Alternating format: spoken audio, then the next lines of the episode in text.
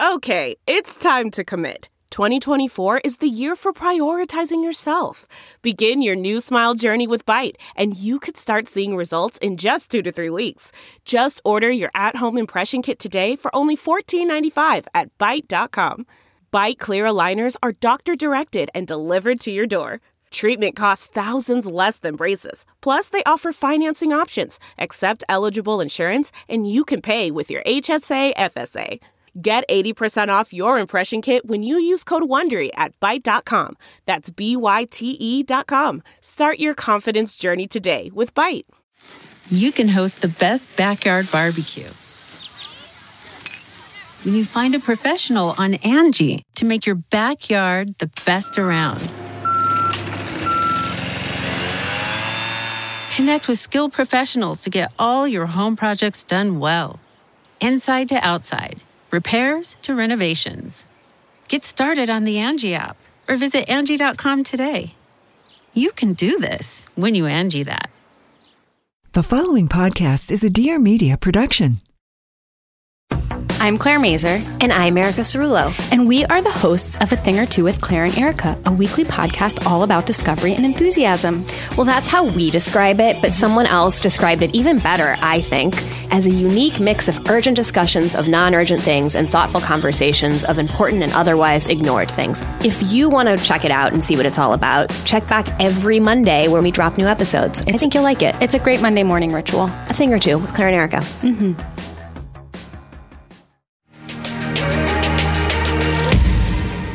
Hi, friends, and welcome to the Papaya Podcast. I'm your hostess, trying her mostest, Sarah Nicole, and each week I'm going to be dishing out some sweetness mixed in with some seeds of wisdom or something like that. So get ready to get inspired, get candid, get real, because we are all in this digital space together.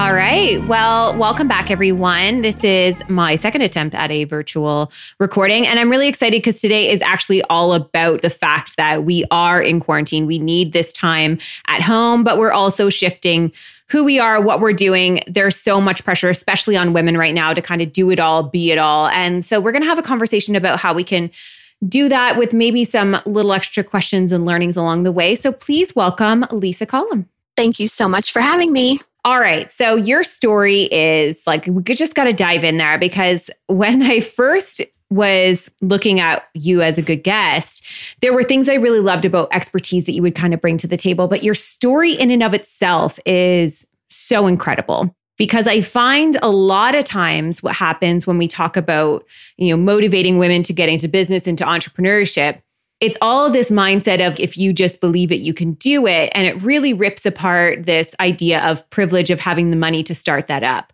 What I love about your story is you started with a $100. So walk us through, take your time, how this came to be, what it is that you do, and then let's dive into how we can have some takeaways from this today as well. Awesome. Yeah. So my whole story, I mean, starts like 15 years ago, and I wanted to be a teacher my whole life. Like you could ask anyone from the time I was like four years old, I had a chalkboard in my room, and I was like, I'm going to be a teacher. So right out of college, got my first teaching position, was super excited. And my principal said, You're in charge of writing. So I'm like, okay, this is great. Give me, you know, the curriculum book, something, you know, as a teacher, you know, you get your resources and you can teach from there. Right. And she said, um, there's nothing for writing. We've got huh. reading, math, science, but there's there's nothing for writing. There's a lot of little like resources like a book on grammar, a book on paragraphs, but nothing as a whole like every other subject. So I was at a really low performing school with a tough crowd. And so I thought it was like the end of the world. I was crying. I was like, this is my first year. I'm so excited. And my principal said, just pull from what you know and do what you do best. And so I said, you know what? I'm going to go back to the way I learned how to write mm. and go back to basics. I kept thinking that every time I talked to a kid about writing, they would say, it's hard. Yeah. I don't like it. It's not yeah. my favorite. And so I thought there's got to be an easier way. So I just took that approach and I literally broke down every part of an essay. Like every sentence I broke down. Oh, that word essay just makes me go back. I don't like it. Right, exactly. I didn't want to say we're writing an essay today. So I started with we're going to plan out our thoughts today. Mm. And then mm. we're going to plan out the first sentence, the hook today. And then we're going to plan out our closing statement. And I did that throughout the whole thing. And after like four weeks, they had a whole essay. And they're like, oh my goodness, I did it. And so it became, I thought, wow, this is working. We're doing lots of repetition and practice. So I did that. My kids did really well. They went from like 38% to 95% of the Whoa. rate at which passing. And then they did the for two years to follow, 100% of them were able to pass the test. Oh my god! I am at this school that's struggling. They're an F school. They're low performing students getting 100%. So, of course, what happens? The State Department of Education investigates me, wanting to know how these kids are doing so well. And I didn't have anything written down. I was just kind of going off what I knew best, what was working. And I ended up sharing my ways with a bunch of teachers. I became like a writing specialist in my district. So I was working with a bunch of schools, still didn't write anything down. About eight years into it, I had my third son and I took a job teaching online. And it was that moment that everyone started calling and saying, Where'd you go? we need you. you used to give us that stuff. Oh. We don't oh. have it. And I was like, oh, I left. I took a job online. And they're like, well, do you think you could like write it down and we'll buy it? And I was like, oh, no, no, I, I don't even. yeah, no, I'm not business. And they're like, no, no, no, just write it down and we'll do a purchase order. I'm like, oh, what? And so I literally, I'm not kidding, Googled how do you start a business in Florida? and they brought me to this website and I like went step by I, I debated all night about a name. I ended up coming up with top score writing. And I remember going, okay, I have a business. And then I like went to the IRS website and got my tax ID number. And then they started buying. And at first I was like, oh, this is nice. I had extra money. We went mm-hmm. to Disney World. And then school districts started to find out. And then I found myself, and here I am, not the business person.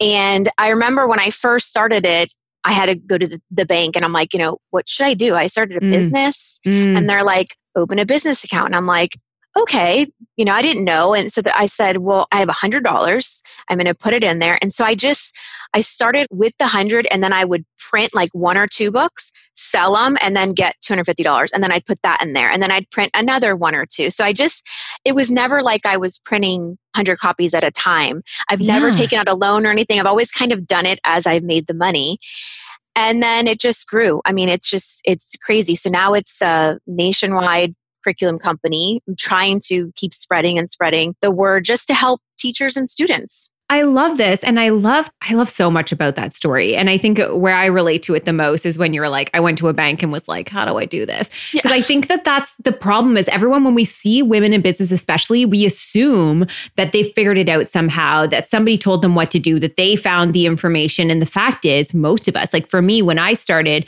and I actually registered my business, I realized that I actually had, unfortunately, done it too late. I had done a lot of steps too late and I owed so much more in taxes because of it. And I just wish there'd been somebody who's kind of like, hey, like, these are your first steps. But that's what kind of happens with the businesses. You're not actually considered a lot of business until you hit a certain mark. And like in Canada, it's around like the $30,000 range. Once you hit 30,000, then you start going from like sole proprietorship to whatever you kind of feel like a fish out of water. And I think that's what makes it so intimidating because you're just like, I don't know anything about business. How am I supposed to go through it? And I, I love that you just shared that whole thing was like, I didn't know what I was doing. And I was using the money off of that one sale to do the next thing and and kind of going from there. And I also love that you really touch on the amount of, I'm just gonna call it out as imposter syndrome that you had during that. Like, what am I? I don't know. Okay, these people are asking this of me. Did you really struggle with that in the early days? I mean, I want to say I'm in my ninth year, and probably two years ago, I finally just accepted that I have a business and I'm you very successful because I kept thinking, okay, they're buying stuff, but I, I wouldn't. I mean, people knew I had the company, but I didn't go around. I was never like, I'm the CEO of Top Score right. Writing. I'm the, I just started saying author and CEO like two years yeah. ago. I just yeah. felt, I always say, I wish if I could change anything that I had more confidence, but I feel mm. like I mm. was trying to prove myself yeah. for like seven years straight. And I'd always be like, well, I kind of wrote these lessons down. And now I'm like, no, I wrote like 40 books. Like yes. I like I have I wrote books, but I didn't I say that. that. you know? Yeah. And so it just that was hard for me to accept that I was an entrepreneur, a business person. and a successful one. I think that for a lot of women, it's funny, it's interesting the dynamics between men and women because men are often like, this is the money I made, like, this is my title, this is that. And women are like, how do I be more palatable? How do I dim this down to like the most acceptable thing for other people. And I've watched a good friend of mine, she just started calling herself, she went from calling herself chief expert to like actually owning the CEO title. And when she said it, I was like, but man, to know her, she's so like that's what she is. She's the CEO of this big company. It baffled me that she couldn't own that title for so long. But then I think it's because for women, there is like this little bit of a, I don't know what it is, but there's a guilt in being successful. And I think yes. for, I don't know what it is or where it comes from, but there's a lot of it. And I think it's maybe because so many have empathy and understand that it's not so easy for everyone, or there's that apologetic sense of being successful and making money or having money. It's such a weird, common thing that happens for so many women. And I think it really holds them back from taking the next steps in their business and really like owning that title so that they can help others own theirs. So, I kind of love that you said that. And I can't agree with you more. And I think it's become almost like this second mission for me to share my story because I never did until right. like a year or two ago because I finally accepted it and I realized I would talk with people and they're like, wow, I just didn't think you could have four kids and you could run mm-hmm. a business. And right. and I'm like, you can and yeah. and I'm married and and I make more than my husband and that's okay and mm-hmm. you know it's not mm-hmm. like I think forever too I was just exactly what you said it was almost like I have four kids I'm mom I don't want people to think that I'm running these businesses and not paying attention to my kids yeah. and now I'm out to like share my story like no I'm balancing it I'm doing both I'm a good mom and I run businesses and you can do it all you can do it all and I read a really interesting article and it talked about this woman who was a politician and also a mother. And people were just like, oh, like she's able to do it. And we're like, we would never speak of a male politician that way. We love a man who is a hobbyist parent, but we don't really allow women to have careers. And also, like, it's, it's a weird societal thing that happens. And one of my favorite things, there's this show called Explained on Netflix, and it talks about the pay gap between men and women and the fact that it's not actually between men and women, it's between men and mothers. Because men, if they put family pictures up in their office, it's like shown that they're a provider and that they're really stable and that they're really great workers and all of this stuff. It's like a family balance thing. It makes them like more admired in the workplace. Mm. But a woman will likely take down her photos of her children, take down like that idea that she is also a mother because it's shown as weakness and as like something that they'd have to compromise between because there isn't really equality between men and women yet when it comes to parenting and working. And that kind of leads me into where we are now. So now we are, so many of us, working at home and the dynamic of also having our kids at home. How's that been for you? Well, I think this whole situation's obviously just crazy. Yeah. You know, education's my passion. And I did forget to mention, because I'm going to bring in tips on this too. Yeah.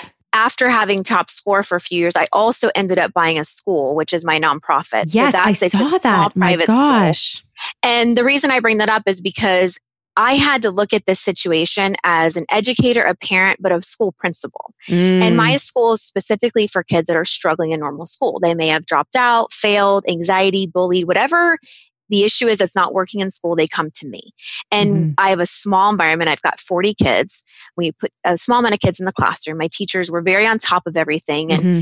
people always say you know why don't you expand and i always say I won't be able to stay on top of every kid's story if yeah. I expand. I need yeah. to constantly know you came here for this reason. Let me check on you, make sure things are mm-hmm. going okay. You know, I keep reminding everybody that this is not normal. So we cannot mm-hmm. be expected to work our full time jobs perfectly and our kids do school perfectly all day long. Yeah. It's not going to happen. we goodness. just need to accept that. Yeah. And I try to post all this, about this on social media as well because I want parents to know if you're having a bad day or the internet's not working or the link for the thing you can't hear, turn it off, take a break, come back to it later or tomorrow. Because the worst mm-hmm. thing we can do as parents, which I've caught myself doing this, is we get frustrated, we take it out on the kids, they hear that, and they're not showing their stress and anxiety, but yeah. I promise you, this is the unknown. So there mm-hmm. they have it. And I think mm-hmm. that we mm-hmm. just need to keep remembering we can't expect this to be a perfect situation for any of us. So for me, it's just, of course, I've got all the little tips and tricks because I've been doing education, but I've also had to be flexible myself and understand yeah. that I had this one set way And it didn't work at first. So I've adjusted yeah. and I have four kids. So I've got one that sleeps till 10, 11 every day. And that's yeah. fine with me. My 14 year old, I don't care. You want to do your work at 3 p.m. So I think we just need to know it's not going to be perfect. It's okay. And just be flexible with our kids. I love that you said that because I've got two girls and a boy. My girls are very self regulating. They've got their school assignments are much more easy for them to take on. They understand what's going on. They watch their videos, they do their assignments. I really haven't had to do much. But then there's my son, who was just diagnosed about a year and a half ago with a memory disability, which leads into a learning disability, which has all to do with reading and writing. So at school, he has devices, he has a lot of things that help him. We have now those things at home, but I'm not an equipped person to be teaching somebody with a learning disability. And nor do I have the ability to give him all that focus. So we've had to really like, and I'll, I'll never forget it. One of the first days when I was just trying to be both really well, like I was doing 12 hour days on my own days so that I could give him all the focus on my days with them because I share custody. So I was just giving him all the focus. And I remember being like, okay, all you need to do is write down what we did yesterday. That's all you have to do. Just write down what we did yesterday. Write down this sentence. And his eyes just well up with tears. And he's like, I don't even remember. I don't even remember yesterday. And I was just like, oh my gosh, bud. Like, I'm like, you just don't even realize what pressure they're holding until you say one simple thing and they start to crack. And after that, I was was like, we need to take an entirely new approach to this. I need to be looking at the work first before I'm just like pushing it on him because we're trying to get a deadline in. His teachers and his school have been phenomenal, like so not creating more anxiety around it. But I mean, it's been a hard time. And I feel like we're two months in and we're just starting to get to the point where we even have a like a snippet of a routine or any kind of structure. But that's kind of one of the things I really wanted to ask you about is how have you found and what's your best tips for creating a good routine and structure at home, especially in the environment that we're in right now? And I think that's the most important thing. And I, I keep reminding parents when they were in school, they had a set schedule. You can ask mm-hmm. any of your mm-hmm. kids. They know the exact time their reading block was or their math. Like my kids like it was 10.05 to 10.59, you know, like on the minute. And they know what time lunch was in recess because they were trained on that. That's what we do That's in school. so true. We spend the first two weeks. So here they are all year long. They've had this set schedule. It's posted up in the classroom. They can look up. They know exactly what's going to happen. There's no ifs, ands, buts about mm-hmm. it. Now we've pulled them out of that. And now we have no schedule at home, at least in the mm-hmm. beginning. Mm-hmm. They're never going to say, Mommy, I need a schedule. They do though. Like they, yeah. it's just something about that knowing what's coming, knowing what's next, knowing my exact times, knowing when the breaks are, knowing when lunch is. It just calms everything. And so the first thing I always say is create a schedule and post it and do it together. Like yeah. for me, I have different schedules because, like I said, I have one kid that doesn't wake up till mm-hmm. later, and that's fine. But my other kid, the one that when we first started, he was on the computer in here, he wakes up at seven o'clock every morning and he is ready to go on school. So for him, his schedule is different. And I've learned that when we were creating his schedule, he likes breaks after every subject. Mm-hmm. So he literally is like from seven to probably three because he's doing reading, then taking like a 45 minute break, and then mm-hmm. math, and then taking a break. My other kids just like to go through it and get it done. They're done by noon. So I think when you're looking at your schedule with your kid, I would talk to them, especially if they're older. Yeah. Try to figure out what they like because this is also an opportunity for us as parents to figure out, oh, look, they're doing better when we take a break between reading and math. Mm-hmm. Or, oh, look, they're doing better when we go outside to do science or whatever. Now mm-hmm. you can play with things, but think about the whole day. And I said this the other day to a mom I was talking to.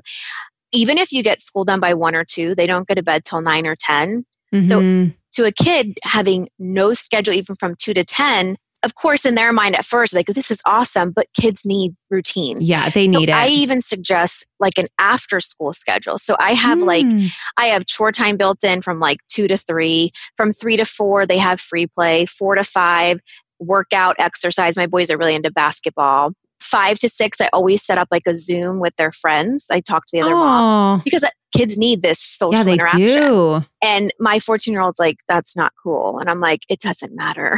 doesn't matter. Yeah. It, and I think that's what it's so true. You're saying like kids haven't even learned to like express their needs for mental health or stability. And their whole lives have been shaken. Like my daughter just the other day, she's very open about her mental health struggles and she's in therapy, but obviously not right now. And she's uncomfortable doing the Zoom therapy. So we haven't been doing that. But she was like, yeah, it's been tough lately. Like she's like, I miss my friends. Like I think when it hit us that they weren't going back to school this year and she's missing yeah. her grade eight graduation. Like you can see that they're trying to hold it all together because they see the parents also trying to hold it all together. And kids kind of do that. Like I went through a divorce before. I watched my kids try and hold it all together. I know what that's like. But I also like listening to you say this, I think it's been really important, even for me to hear, to kind of allow them the voice in that routine and in that schedule and let it be customized to them, but without it being like just have a free for all. Because I think what I'm realizing now is I've kind of been doing a bit of a free for all and just like whenever we get it in, we get it in because we're all scrambling. But they need that. It is going to create that form of stability. And do you know, like, for a lot of parents, I know they've just been, and I don't blame them, they've just been like, you know what, we're done. It's summer vacation until school starts again. But I know, especially with a son that does have a learning disability, how hard it is for them to step back into learning. Do you know anything about if they do take a break from learning, will it actually set them back or will it just kind of set them on the same course? Here's the thing we're lucky this happened April, May, because mm-hmm. in all honesty, most schools depending on wherever you are. There's lots of testing going on April and May. There's lots of field trips, end of year pep yeah. rally. So we yeah. have to remember this is not truly eight weeks of all day learning. We had a lot of days already planned that weren't going to be. So having True. a day, a week is not going to set anybody back. But I mm-hmm. always remind everyone, and, and I'm just thinking about this about your son. I get it. They have to do stuff their teacher, but also teachers are being super flexible. So we mm-hmm. have to mm-hmm. remember that learning is learning, right? We yeah. can just read a book. We can listen to an audiobook. And it may not be the reading assignment our teacher assigned us, but at least if you can get them just to listen to an audiobook and watch the words online, yes, it's reading. It you know is. what I mean? And science, go outside, do anything outside, nature, rocks, leaves, that can be science. Art, we're not implementing a lot of art stuff, but I've set my kids out with painting outside, and my kids would probably never just paint, but I left them out there, and before I know it, everyone's painting. Oh, so I, I think we that. have to remember that there's so many different ways to learn and a lot of people who homeschool like for real during the year mm-hmm. this is the way they approach it you know it's not about books and lessons it's just reading is reading and math can be done on the daily stuff you can cook and do math so in thinking specifically about your son as an example mm-hmm. and this mm-hmm. happens a lot with kids at my school if it's not working what we're doing communicate with the teacher and just say we're going to take a few days but i'm still going to have him reading mm-hmm. i'm just mm-hmm. going to do the audio book or i'm going to read with him you know because yeah. we have to remember their mental health and just what you were saying they're not good at expressing it i don't blame them I mean they're kids you know we all struggle but that's more important right now and if we miss yeah two, three days, a week, two weeks, it's not going to set us back. If this was December, I may have a little bit of a different opinion on that, but it's the end of the year. I've been doing this for 15 years. It's much more relaxed and laid back. Yeah. Okay. Well, that's really good to hear because I think so many people they're struggling with that parent guilt, right? Like as if that wasn't already part of like the moment that they're born. Right. You're just like guilty about everything. But I think especially like I've been struggling so much just with the fact that I'm like my husband's working from home, I'm working from home, but because I have the flexible job, I'm like trying to do it all and be it all and just really having to remind myself over and over that like if the house goes to crap right now, so be it. Like we've had to really make concessions, but it's also really helped that the kids are starting to understand the structure of a home and how it functions. Yes. The fact that we're all together now, I mean, my son is obsessed with making smoothies. Within two days, he realized I can't have my smoothies unless I actually wash out the blender thing. Right. and all of a sudden, he's making his own smoothies and he's cleaning them. And I'm like, you've never even been here long yes. enough to recognize the needs of a home. And so, as much as this has been such a struggle, and I can't emphasize that enough, it's also been such a learning time and a really time of us coming together and figuring some hard stuff out. I mean, we've done two birthdays now. We've yeah. tried to stay connected with their friends. You know, my son loves to play certain video games, so he seems to talk to all of his friends no problem. But We've had to do drive by hangouts with, so like just from the car windows with some of their friends because it's been a lot on them and their mental health is definitely a struggle. Okay, I want to bring it back to the fact that so many kids learn so differently. And in your experience, I you know, when I was a kid, I think a lot of my mom actually told me about this like maybe a year ago that when I was in the seventh grade, a teacher looked at her and said that I was, I don't know, even know what word she used to describe me, but that I would never make anything of myself because I was just like low performing in school and I was just not applying myself or whatever. I was too flaky. I talked to too many people, whatever. Mm. But I just learned a different way. I realized that in high school when I had teachers that were way more visual and less like throwing books at me, like you said. How can we tell how our children learn so that we can kind of start to lean into that a little bit more and encourage them to learn in ways that they actually enjoy? Same way with like exercise. I always talk about this, but I'm like, if you don't love exercise, then it's just like a torture chamber. Like you have to find that one way that you love it and then do that. Same with like your job. If you don't love what you're doing, you're never going to love what you're doing. You have to apply the same way for kids. We can't assume that they all learn the same, but it's really hard to figure that out. Do you have any tips on how we can kind of navigate how different they all are? Yeah, and that's just it right then and there. I think we all just need to accept and understand as parents, educators, just general human beings, we all learn differently. And mm-hmm. I always talk about my school as being like my baby, my other baby, because yeah. I don't need it. It's my nonprofit. It honestly caused me a lot of stress, time, and money, but I do it because I truly believe that everyone learns differently. And unfortunately, our school districts put kids in kind of a one size fits all box. I'm not blaming them because I get it. Mm-hmm. When you mm-hmm. have millions of kids, you have to kind of have a set way. We're taught to differentiate as teachers, but when you put 30 kids in a class, it's very hard to mm-hmm. teach these five kids this way and these four kids that way. So we try, but it just doesn't work for a lot of kids.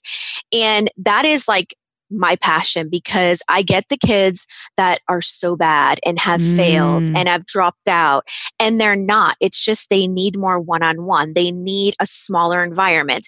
They need things to be broken down. They need more time, things like that. And for me, it's just figuring that out. So I think looking at it from a parent side, thinking about little things like giving your child maybe more time. So mm. if you've mm. got two kids, you can kind of compare. That's one thing a lot of kids need is extra time. Some kids need things visualized, right? They mm-hmm. need to mm-hmm. see it. So when you're doing math, I have one of my kids who won't even write out problems. Everything he's like Rain Man in his head. He just boop, boop, boop, boop, boop. You know, and I have my other one that I have to like draw out everything. Yeah. So little things like that while you're helping them can help you see, oh, they're more of a visual, they need it broken down, or I see they need more time with things. Some kids are hands on yeah. I have a lot of kids come in my school who are not good test takers, mm-hmm. but if mm-hmm. I let them do a presentation of any sorts, they master it. And so Isn't for me, I, I won't even test them. I don't need a paper and pencil test. If you can explain it to me in a presentation, I know you got it. Oh, that's you know? amazing. And I think that's where we need to kind of think. And unfortunately, uh, teachers, we just have a lot. And I'm not yeah, blaming them because no. they have so much to do, but we may need to, as parents, kind of advocate for our kids and say, no, I notice at home when he gets more time or when he gets to do it more with building mm-hmm. stuff or hands on, he does mm-hmm. better. That may open the eyes to the teacher because kids learn differently. We all work differently. We all, like you said, the working out, it's just the way we're built. And we, we got to stop thinking the one size fits all because there's nothing wrong with it. There's nothing wrong mm-hmm. if a mm-hmm. kid needs a device or needs more time or needs to be pulled out. It's just the way their brain works. And we just have to yeah. accept that. And it's really fascinating how we won't see how our kids end up until those days later. But when I think back on my own childhood, I was really good at talking a lot and I was really great at presentations. And I remember at one point I was doing um, one of my first speaking gigs, and my grandmother was like, They're giving you a microphone. And I was like, Look, every report card ever said this was a negative and here we are. Like it ends up loading itself into the best things that our kids potentially can be if only they're encouraged to be that way and to lean into that uniqueness that is truly them, just like we kind of have to do for ourselves, right? Which I I really love and I don't know, I just I really love the way that you approach teaching and approach kids and especially your focus on those that are considered like tough kids and failing kids, just like all they need is a little extra care and that, you know, That's a it. different lesson style and I mean, my son, when he went to, he was previously in a French immersion school and had to switch when he got his learning disability, switch into a new school to watch him thrive in a school that was really nourishing kids that had these IEPs, these education plans, and walking into a class where there's five other kids with devices, there's been not an ounce of shame that he's had with his learning disability. And I'm so like, if there's one thing I could be really proud of as his mom, was the fact that when this all happened, and he got diagnosed, he was like, you know, I've always known that my brain just worked differently. And I was like, see you yep. get it and and it was just like a, but immediately as soon as i learned it was a, a memory disability i was like i said to the doctor i was like okay so when he was two, he got hit in the head really badly. Like he walked in front of a swing. What are the chances that this has caused it? And he was right. like, need to let that go. right. right. It's fine. Like even then we kind of do that. But I got to say, he's so creative and so resourceful. We were doing schoolwork a week ago and he was doing something about like the layers of the earth. And I go and I'm I'm like trying to give him some space because he he needs one on one, but he hates it because he's like still kind of like that cool age 10, like I right. don't need you. So I'm kind of like letting him do it sitting beside me. I've got my laptop, I'm working, I'm just like watching him doing stuff as well.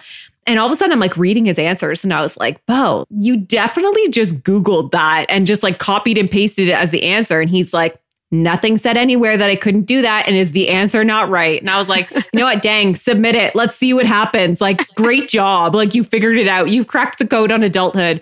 But it was just like really funny that that's where his head went. It was just like, hey, how do I figure out this problem? I can I, Google it. I'm going to yep. Google it. and I really learned one thing and I would love your input on this, but a lot of times we make fun of the way that people spell a word. Like that's it seems to be like this social media thing where we're like that's the zinger when somebody spells a word wrong or they say your with like that instead of the apostrophe re they just put your and now having a son with a learning disability I realize how much he just spells things out because of how they sound. Yes. And not just for how he knows they are to be written. And it's fascinating the fact that like his brain's actually constructing sounds and putting them together and forming sentences that if you read them are completely wrong words, but if you say them, it's like playing Mad Gab. That's how it was at first until he's gotten better. But right. it was like playing Mad Gab. You're just like, oh my gosh, like what is this gibberish? But if you sound it out, it made complete sense.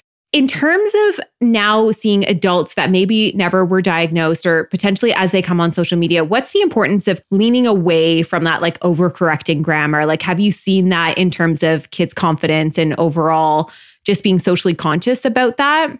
Yeah. So, two things on that. I have to say, me personally, so I own top score writing. Yeah.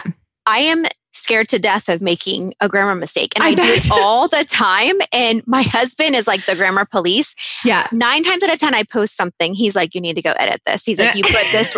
like the other day, I put there with EI instead of mm-hmm. Y because I, I yeah. was probably doing it on my phone, you know. Whatever. Yeah. I don't overthink it. But he's like, your top score writing. I'm like, good point. so I'm like petrified because I'm in emails. It's just, I've had a couple teachers and I have thousands of people that use my program, but just a couple who will send me a screenshot of something and they're like, you spelled this wrong. And I'm like, oh okay, my I gosh. Calm yeah. down. Yeah. But I think for me, I just, as my approach with writing with kids, I always tell teachers, especially if they're like under eighth grade, okay, I don't start picking on that till high school, really. I think we need to just let them write because mm. get the thoughts out, get it organized. And the way that I teach writing is so simple. It's just, I have them take their thoughts, make it into paragraphs. And I tell them exactly what to do. I don't even mark spelling. I get those thoughts out.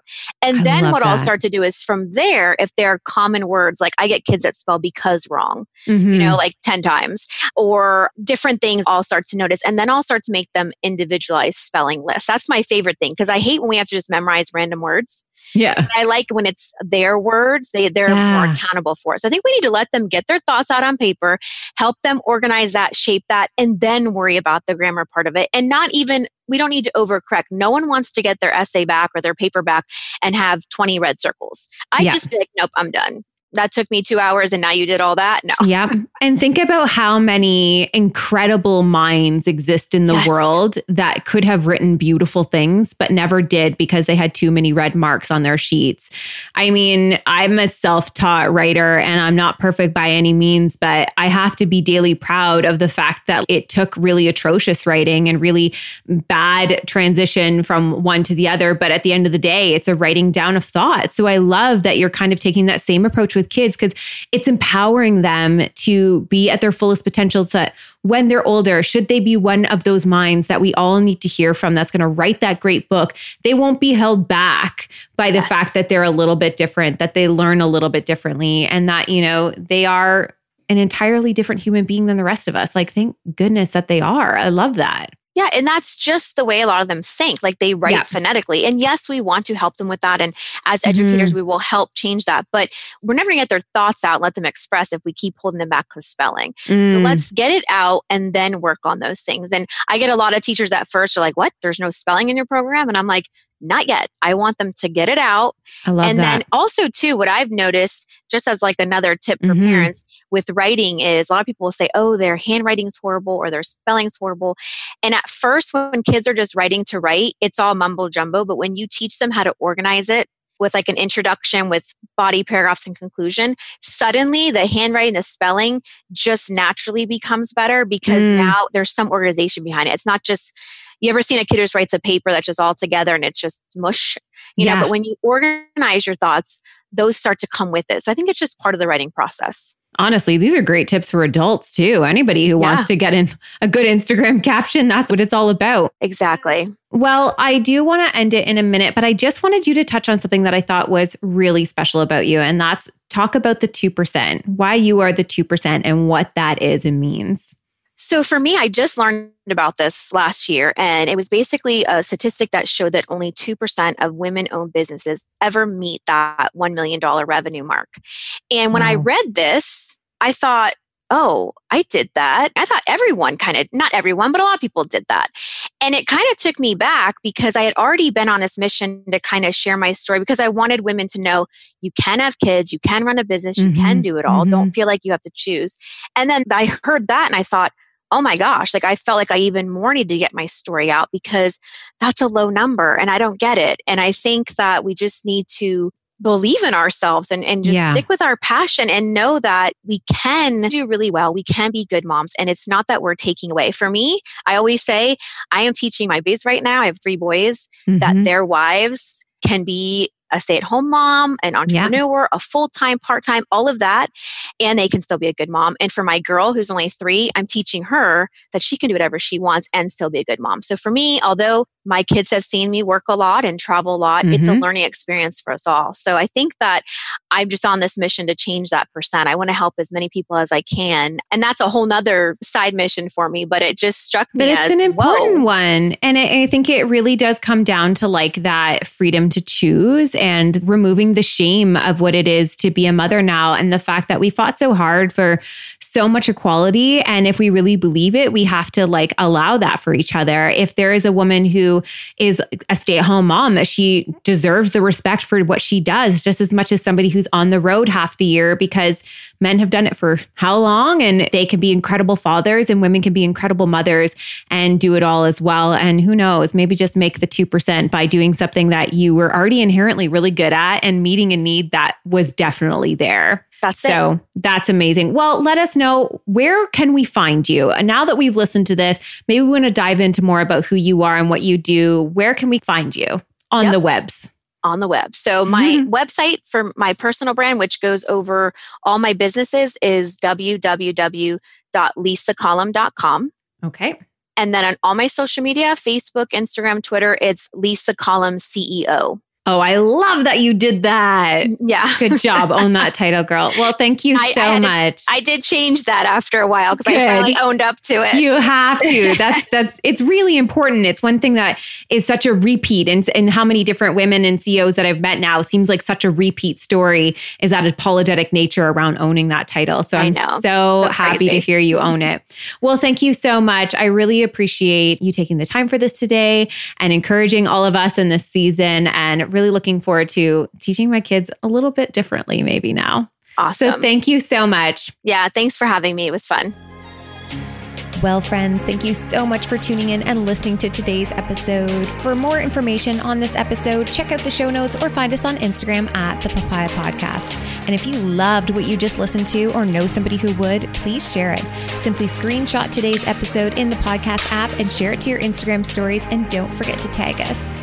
Last but not least, if you'd like to lend your personal support to the podcast, take a moment and leave a review on iTunes. We would be oh so grateful. Tune in next week for a fresh new episode of the Papaya Podcast, and we'll see you then.